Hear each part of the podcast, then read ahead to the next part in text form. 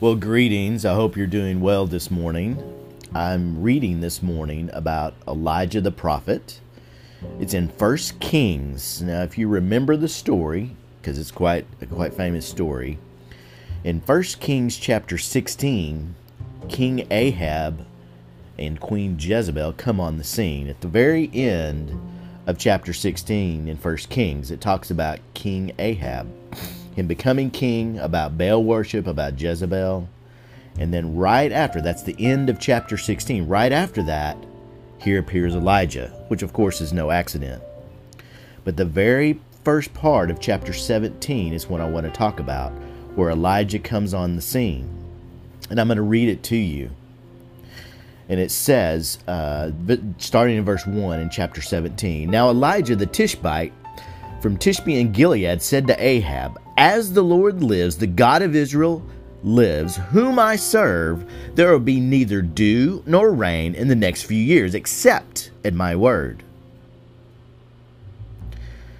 Then the word of the Lord came to Elijah Leave here, turn eastward, and hide in Kerith Raven, Ravine, sorry, east of the Jordan. You will drink from the brook, and I have ordered the ravens to feed you there. So he did what the Lord had told him. He went to Kerith ravine east of the Jordan and stayed there. The ravens brought him bread and meat in the morning, and bread and meat in the evening, and he drank from the brook. So, this is the very first appearance of Elijah on the scene. And in the text, it's right after Ahab becomes king of Israel, takes Jezebel as his wife, and of course, you see Baal worship immediately come on the scene. And then here appears Elijah in chapter 17.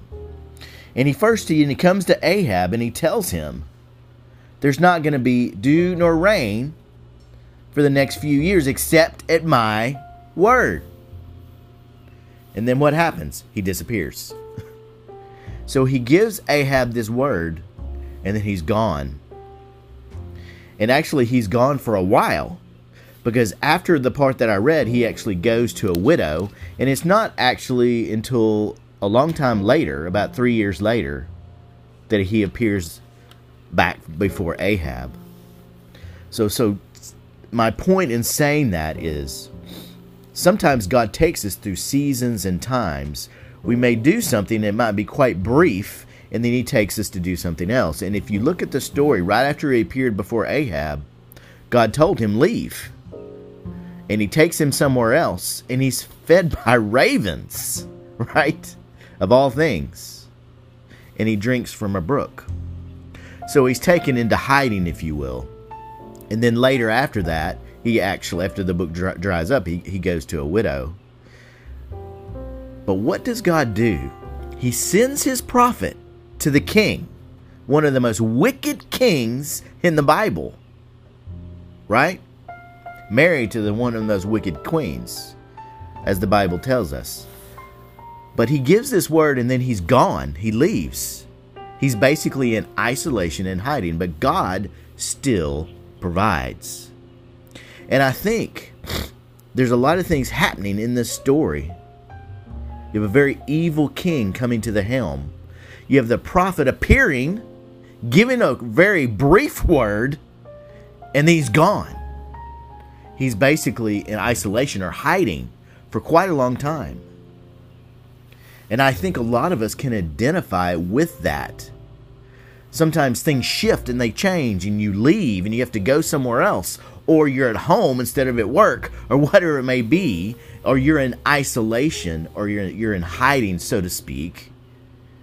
But God still provided for the prophet, and God still provides for you and me, his people.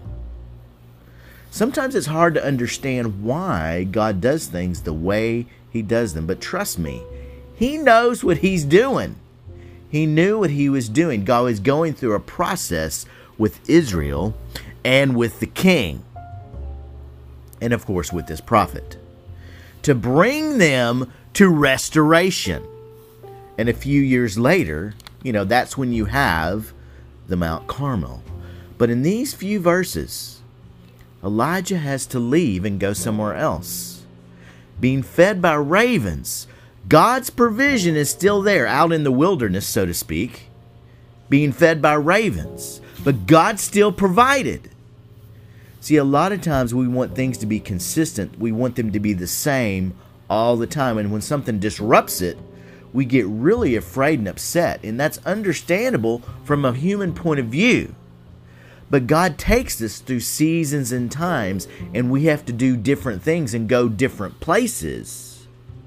Sometimes we might be in isolation, and God has a purpose in us doing that. But He still provides.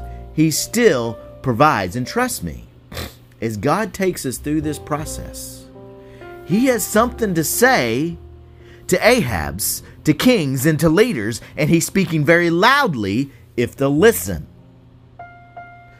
But we, as God's people, might be removed for a season. We might be in isolation for a season. It's not going to last forever, but for a season of time. And even though it's very brief in the Bible and it continues on as he goes later to the widow, we need to realize and look at these verses and think sometimes God takes us through a season where we may not be around a lot of people. That's okay. You can use that time to be before God. Sometimes what God is saying is we need to stop and we need to pay attention to Him. We need to offer prayers to Him.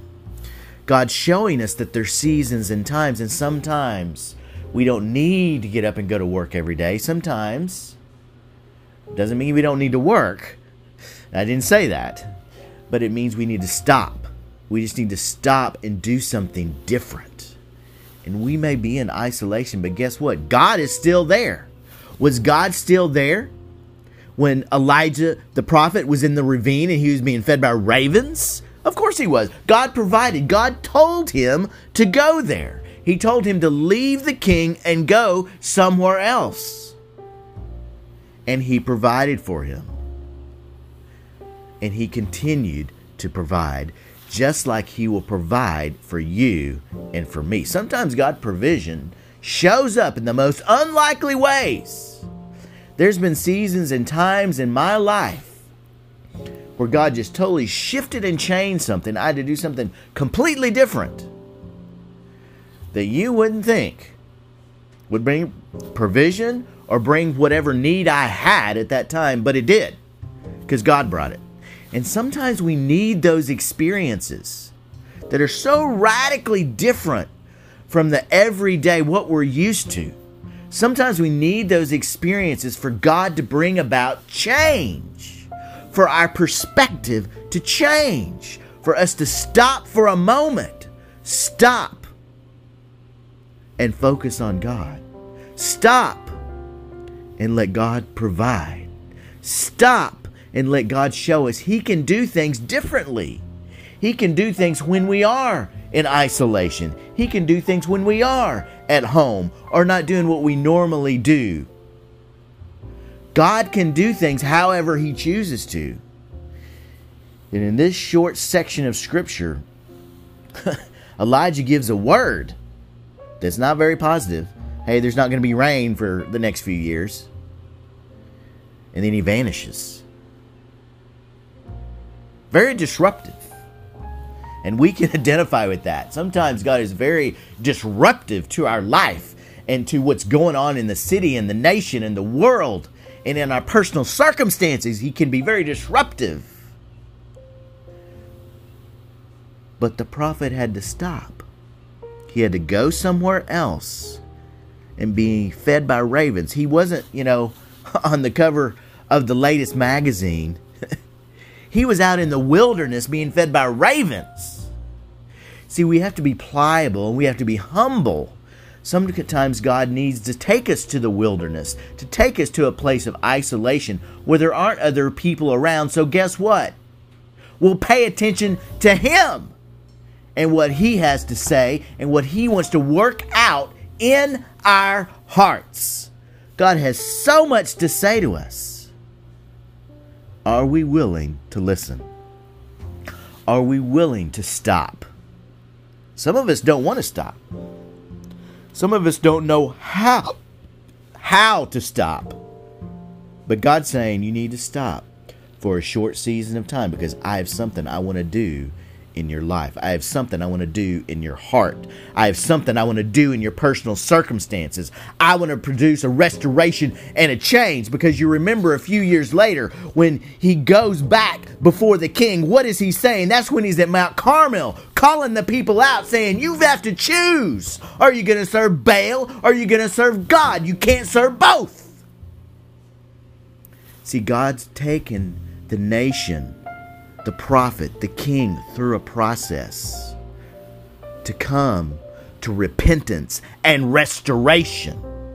But it's a process and it takes time.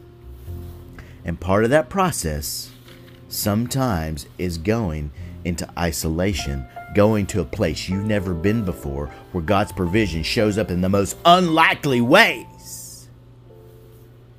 But pay attention, friend. God knows what He's doing. God knows what He's doing. Keep following Him, keep listening. I remember just last night, I came to a place where I often go to spend time with God and pray, and it just was me sitting before the Lord. I wasn't really actively doing much. I mean, I read a little bit, I prayed a little bit, but I wasn't doing a whole lot. Mostly, I was just sitting before God and listening to that still small voice. And he spoke into my spiritual ears. Sometimes we just need to stop. We need to sit before God and listen. We need to stop doing for just a moment. And we need to listen to what God has to say. Sometimes there's nothing that we can do that's going to change the circumstance. Sometimes it's a change that has to occur on the inside. So we have to stop and we have to listen and we have to let God change our hearts. So listen up, friend. God is for you, He wants the best for you, but you have to be pliable and willing to stop. Be willing, maybe at times be in isolation Maybe be fed by ravens and drink from a brook. Maybe be in the wilderness. Whatever God decides, wherever He leads you. But be willing to stop and listen to Him. Listen to that still small voice. I have to be honest with you, friend. In my life, the most encouraging times have been when I stopped and I listened to that small voice from heaven and listen to the encouragement he spoke into my ears. So be encouraged, friend. Life is seasonal. God takes us through seasons and processes for our good, for our health, for our restoration. We have to be pliable and remember sometimes we need to stop and we need to listen to follow God's principles, God's processes of restoration on the inside. So don't forget to stop. Don't forget to stop and to listen to that voice. Listen to what God says. Listen to where He is leading you during this season because He can produce a world of fruit during a time of isolation. Have a blessed and wonderful day. And remember, God, Jesus Christ, is the answer. Not the media, not anything else. Jesus Christ is the answer. Pay attention to Him. Bye bye.